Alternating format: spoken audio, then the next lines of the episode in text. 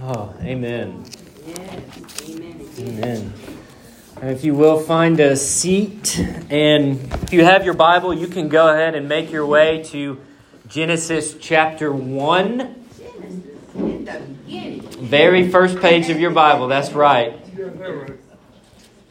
Opening lines, and uh, as you find your way to Genesis chapter 1, I want to pray and ask the Lord to be with us over these next several minutes as we study His Word together. So let's pray.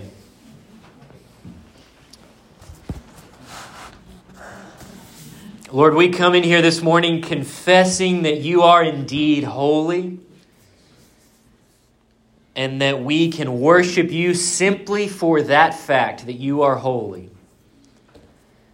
Lord, we also know that we can worship you because you, as a holy God, did not leave us in our sin, but that you chose to condescend to us and to pull us out of our sin and rescue us in Christ. And so, in that light this morning, Lord, we want to open your word. We want to study the very first page of the Bible, and we want to see you in it. So, I pray that you would be glorified, Lord, as we read your word together and as we study your word together this morning. We ask all these things in Jesus' name. Amen. Amen. So if you're in Genesis 1 to 3, if you're already there, finding your way there, many of you are undoubtedly familiar with the phrase, all I really needed to know in life I learned in kindergarten. Uh, what you may not know is that that phrase is actually the title of a poem that was written by a man named Robert Fulghum. And now it's interesting, I was reading that poem this week, and it's really actually pretty profound. Here's just a few of the things he says. All I really needed to know, I learned in kindergarten. It says, Wisdom was not found at the top of the graduate school mountain, but there in the sand pile at Sunday school. These are the things I learned share everything, play fair, don't hit people Put your things back where you found them. Clean up your own mess. Don't take things that aren't yours. Say you're sorry when you hurt somebody. Wash your hands before you eat. Flush. And warm cookies and cold milk are good for you. And he goes on, and near the, the end of the poem, he says, Take any of these things and extrapolate it into sophisticated adult terms and apply it to your family life or your work or your government or your world, and it holds true and clear and firm. Now, what he's saying is not that we exhaust all the knowledge that there is to know in the world in kindergarten but the building blocks for everything you need to know in life are introduced there in kindergarten. So, what's the lesson? The lesson is that we would all do well to remember what we've learned way back then. For some of us, that's farther than others. For some of us, that's very near to us. But I think that we could say something very similar about the opening chapters of Genesis Genesis 1 to 3 that all we really need to know about the world we learn in Genesis 1 to 3. That's not to say that these chapters are very simple and elementary. Some things are, like, for example, God made the world. That is something that even the smallest child can understand. Other things that are introduced here sound simple at first, but take a lot of explaining, like human beings are made in the image of God. There's a loaded phrase right there. But it, it stands to reason, I think, that in these chapters, if you were to take the truth that they teach and extrapolate it into sophisticated terms throughout either the rest of the Bible or around the world, we will find that what is taught here in Genesis 1 to 3 does indeed hold true and clear and firm. And so I don't think it's an understatement this morning to say that you can't really understand the Bible unless you understand Genesis 1 to 3. And I would even go so far as to say you can't really understand the world rightly unless you understand Genesis 1 to 3. And so the, that's part of the reason why we're going to spend the next several weeks studying these chapters together. Another part of that reason is because we are fastly entering into and are basically already in a world where the basic foundational truths of Genesis 1 to 3 can no longer just be assumed by us especially by Christians, as we think about how to speak the gospel to the unbelieving world, there is less and less common ground when it comes to basic truths. Like there is a God who exists, who created the world in power and in wisdom, as we're going to see today. Or that all human beings have equal dignity, value, and worth, regardless of age or ability or anything else. Or the truth that marriage is a fixed reality that is intended to exist between a man and a woman for life. Or that people are not naturally good, but that we are inherently sinful people. So, some of these truths, and as we're going to see, are things that we must make sure that we know for ourselves and that we have a firm, clear grasp of them because not only will that help strengthen us in our faith, but that will help us speak very clearly into this world that we live and, in, and into people's lives who may not share these foundational truths. I firmly believe that we have the best story in the world to tell. And so Genesis 1 to 3 is going to be crucial for us to understand and to be able to articulate that story clearly and beautifully to the world. And, and the first two chapters lay a foundation before sin ever enters into the world of the goodness and the beauty and the truth of God's creation. And then when sin does enter into the world in Genesis 3, we're going to see how that has broken and affected everything, but ultimately that God did not, God did not leave us there without a promise and without a plan for redemption, even in Genesis chapter 3, the very beginning of the Bible. So this morning, what we're going to do is look at verses 1 through 25.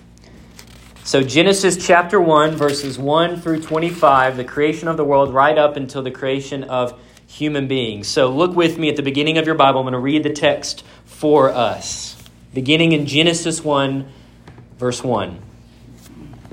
In the beginning, God created the heavens and the earth. The earth was without form and void, and darkness was over the face of the deep. And the Spirit of God was hovering over the face of the waters. And God said, Let there be light. And there was light. And God saw that the light was good, and God separated the light from darkness. And God called the light day, and the darkness he called night. And there was evening, and there was morning the first day. And God said, Let there be an expanse in the midst of the waters, and let it separate the waters from the waters. And God made the expanse and separated the waters that were under the expanse from the waters that were above the expanse. And it was so. And so God called the expanse heaven. And there was evening and there was morning the second day. And God said, Let the waters under the heavens be gathered together in one place and let the dry land appear. And it was so. And God called the dry land earth, and the waters that were gathered together he called seas. And God saw that it was good. Verse 11. And God said, Let the earth sprout vegetation, plants yielding seed, and fruit, trees bearing fruit, in which is their seed, each according to its kind on the earth. And it was so. The earth brought forth vegetation, plants yielding seed according to their own kinds, and trees bearing fruit, in which is their seed, each according to its kind. And God saw that it was good, and there was evening, and there was morning, the third day. And God said, Let there be lights in the expanse of the heavens to separate the day from the night, and let them be for signs and for seasons, and for days and years, and let them be lights in the expanse of the heavens to give light upon the earth. And it was so. And God made the two great lights, the greater light to rule the day, the lesser light to rule the night, and the stars. And God set them in the expanse of the heavens to give light on the earth, to rule over day and over the night, and to separate the light from the darkness. And God saw that it was good. And there was evening and there was morning the fourth day. And God said, Let the waters swarm with living swarm with the swarms of living creatures Let birds fly above the earth across the expanse of the heavens. So God created the great sea creatures and every living creature that moves, with which the waters swarm according to their kinds, and every winged bird according to its kind. And God saw that it was good. And God blessed them, saying, Be fruitful and multiply, and fill the waters and the seas, and let the birds multiply on the earth. And there was evening and there was morning, the fifth day. And God said, Let the earth bring forth living creatures according to their kinds, livestock and creeping things, and beasts of the earth according to their kinds. And it was so. And God made the beasts of the earth according to their kinds, and the livestock according to their kinds, and everything that creeps on the ground according to its kind. And God saw that it was good. We don't have to open our Bibles and read for very long before we realize who the main character of the scriptures is. That it is the Creator, it is God who made everything. So these first words, in the beginning, God, are actually telling us something about the trajectory of the entire Bible. That the Bible is not primarily a book about you and me. The Bible is primarily a book about God. It does not say in the beginning human beings were created and they lived. It says in the beginning God. And it's interesting, the Bible does not offer any sort of explanation for why God exists in the beginning. There is no explanation, simply that He exists, that He is God. And so Genesis 1 1 tells us that nothing and no one else belongs at the center of the universe. So it's common today for you and I to hear that the most important question we can ask ourselves is Who am I? But what Genesis 1 1 tells us is that the most important question you can ask yourself first is Who is God? And those two questions, Who am I? Who is God? Like, they can almost kind of we can get the order mixed up and we can not be sure like how do i know who god is if i don't know who i am? But i can't know who i am if i don't know who god is. And these are things that, that people that theologians have wrestled about for a long time. And let me just point you to one theologian that listen to what john calvin said when he was introducing his great work of theology. And he asked this question. He says all true knowledge starts with the knowledge of ourselves and the knowledge of god and so he's trying to parse out, okay, who, which one is first? And he basically lands on the fact that it must be that knowledge of God precedes everything else. Listen to what he says. He says, When we look at ourselves, we seem to be just and upright and wise and holy until we are convinced by clear evidence of our own injustice, of our vileness, of our folly, and our impurity. And how are we convinced of that? It's not by looking deeper within ourselves. Listen to what he says. He says, once we begin to raise our thoughts to God and reflect on the kind of being that he is, then we see his absolute perfection, his absolute righteousness, his absolute power, his absolute wisdom and virtue. And then we begin to see ourselves correctly. And so that's what the opening pages of Genesis 1 1 compel us to do. To simply recognize that in the beginning, God is present and everything else is absent. God Himself is present. Now, these might be the most humbling and necessary words that some of us need to hear today. That if you're the kind of person who loves to maybe rest in your accomplishments or loves to tell others or think about all the things that you have done in your life and to kind of build yourself up, you need to remember that in the beginning, God was there and you were not. But if you're also the kind of person who is maybe frustrated with the way that your life has turned out because things have not gone according to plan. And you, like Job, are beginning to wonder why in the world God has caused you to live a certain way or has caused things to happen to you, saying, I didn't deserve this, Lord. I deserved better than this. Maybe you need to hear what God said to Job when he was asking those questions Where were you when I laid the foundations of the earth? Where were you when, when I started to make the sun rise every morning? Do you do that? Did you put the mountains and the seas in their place? Do you give life to the creatures on the earth and all the different things? And, and, and we realize that God is God and we are not Him, and that is good. And that is a good thing for us to know that God's eternal presence is the first thing that we're introduced to in Genesis 1 1.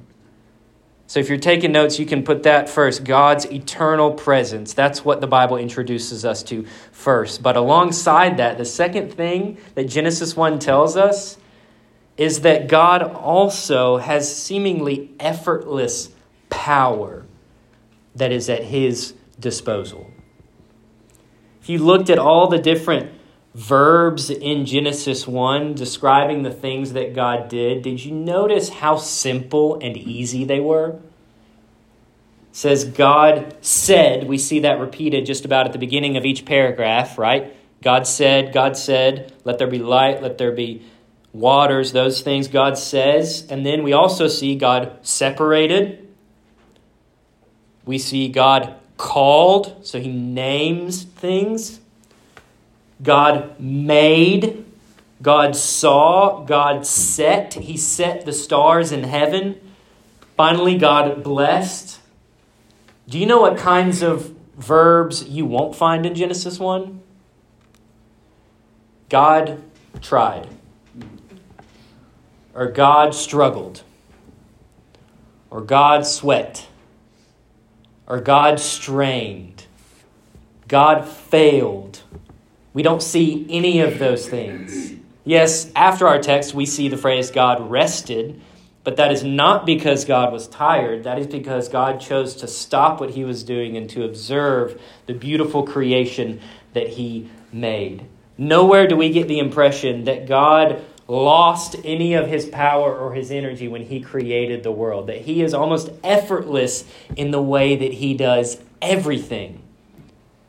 As we think about that, we often forget that Genesis 1 was written to a specific audience.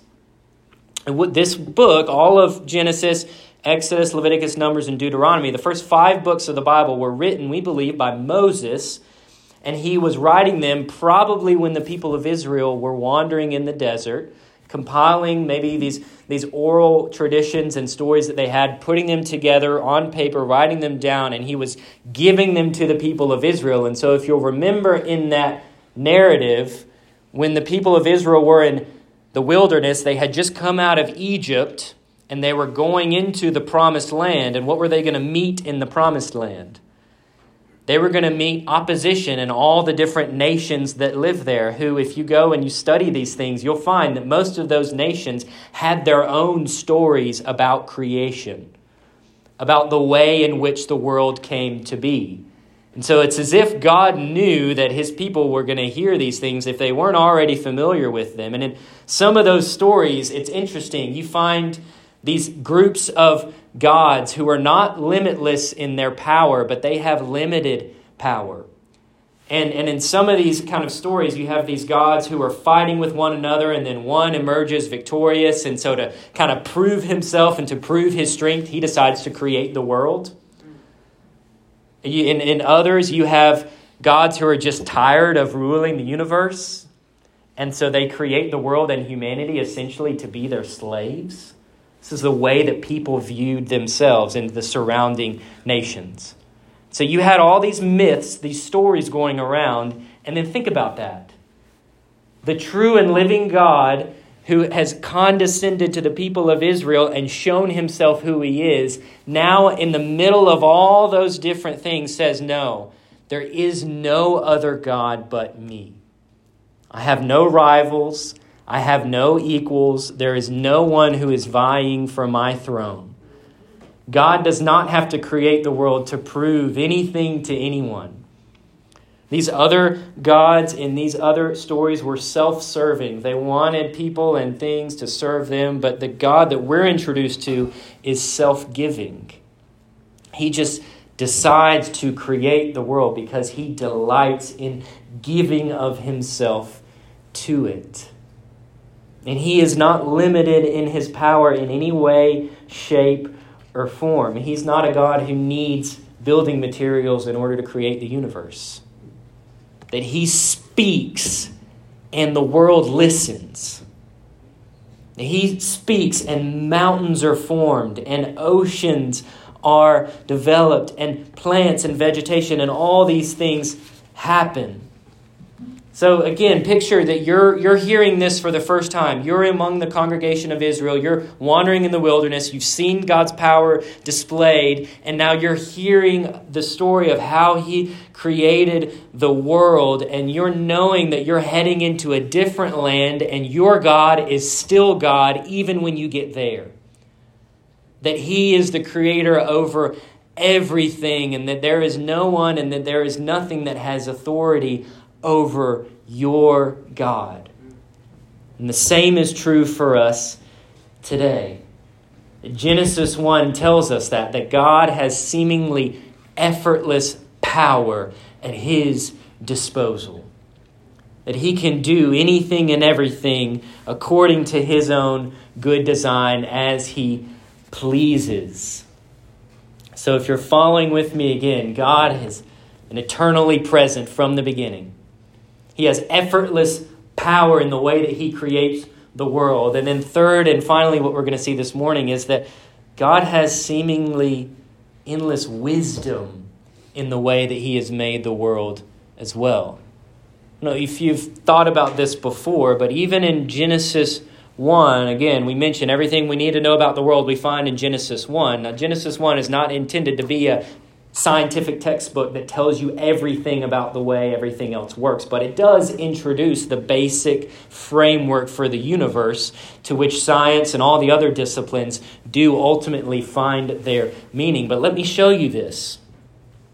That even in Genesis 1, we see how the created world fits together and functions exactly as God intends it. So if you'll notice, God did not just kind of arbitrarily throw the world together without any care, without any thought. The first three days of creation, I'm going to show this to you. The first three days of creation, for example, correspond to the second three days of creation.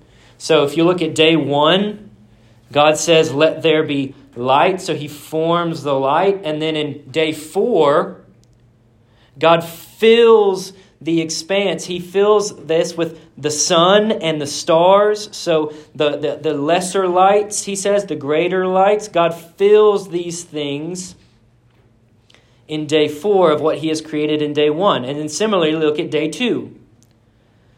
In day two, he calls the expanse heaven. He separates out and he, ha- he has heaven and the skies, and, and these things are all created. Now look at day five. Day five, God fills the skies with birds and things that fly, and He fills the seas with sea creatures. And then look at day three, He makes the earth, right? And then day six, God fills the earth. He fills the earth with plants and vegetation and animals and eventually people. And so everything that God made, it fits and it has its place, complements one another, if you will. But also everything that God made functions. Creation works exactly as God intends for it to work. So, light that prepares for life to come then there's water that nourishes the earth. Then the earth, as a result, produces vegetation, which sustains animals.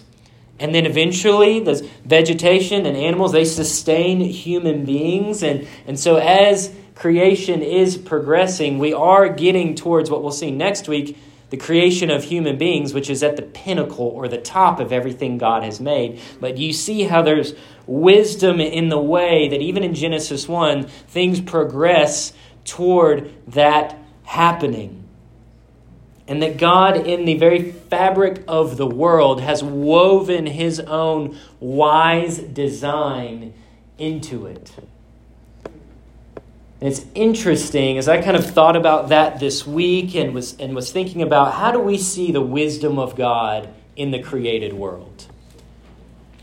And it's interesting that for thousands of years, human beings have looked at nature and looked at things in nature, and, and that has sparked kind of things in our minds of saying, oh, that would be neat if we did that as human beings too. And so, just a very simple example of this is you think about airplanes.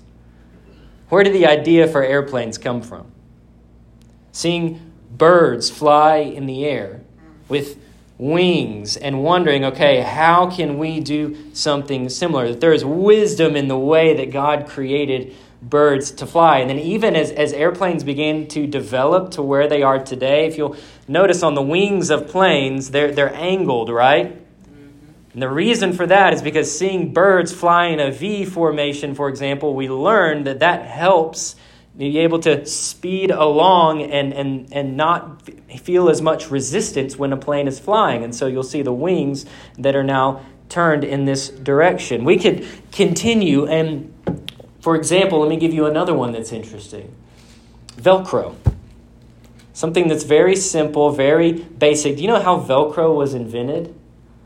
A Swiss engineer was hiking with his dog in the mountains and he kept noticing that these little plants were sticking to his clothes and to his dog's fur and he went and studied these little plants and he learned that they had these almost tiny hooks that they attached themselves to things and he over time later invented velcro so that we can now use that and learning from nature. And just a final example and perhaps the most incredible one of all is if you study beehives you know that honeycomb in beehives has that hexagonal shape that fits together perfectly. And well, as people have studied this, they have actually seen that, that this shaping and fitting together is actually incredibly strong and it insulates a beehive so that heat can flow naturally through it. And so the honeycomb shape of a beehive has actually been used to design insulation to keep buildings warm it's been used for lightweight building materials in different places. If you Google honeycomb buildings, you can find this all over the place of how we, human beings, the most sophisticated, intelligent people there is in God's creation, that we have had to be taught wisdom by bees and plants and birds. That God, in His infinite knowledge saw fit to instruct us from his own creation so that we then could better cultivate and live in the world. This is part of what I think is meant in Psalm 19 when the psalmist writes that God's creation pours out knowledge without words, and that we see that in the way that we look at creation. And now maybe you're the kind of person, or maybe you've heard of, of people who have seen the wisdom of God in the world, and that that has actually been used to lead them to question okay, maybe there is indeed a God who has created everything that the way in which God has designed the world has actually been used to lead people into realizing that, yes, indeed, there is an intelligent, wise being over the universe who is perhaps worthy of my trust, my adoration, and my affection. What Genesis 1, what we don't get to, is the fact that not everybody immediately recognizes that truth. That all of us, apart from the eyes of faith do not know that there is a God who made everything just naturally in our own flesh. That we do what Paul says everyone does in Romans 1 that we see creation, but that our natural bent is to exchange the glory of God in creation and to begin to put our attention on created things. Even to the point to where we give our devotion and we worship created things. And so, what Genesis 1 is telling us, and if you hear anything today, hear this, is that we are not meant to marvel at creation simply for the sake of marveling at creation. But that the world God has made is intended to lead us into worship of the God who made it that we can look at the world and see that there is the hand of a good and powerful and wise God behind it all.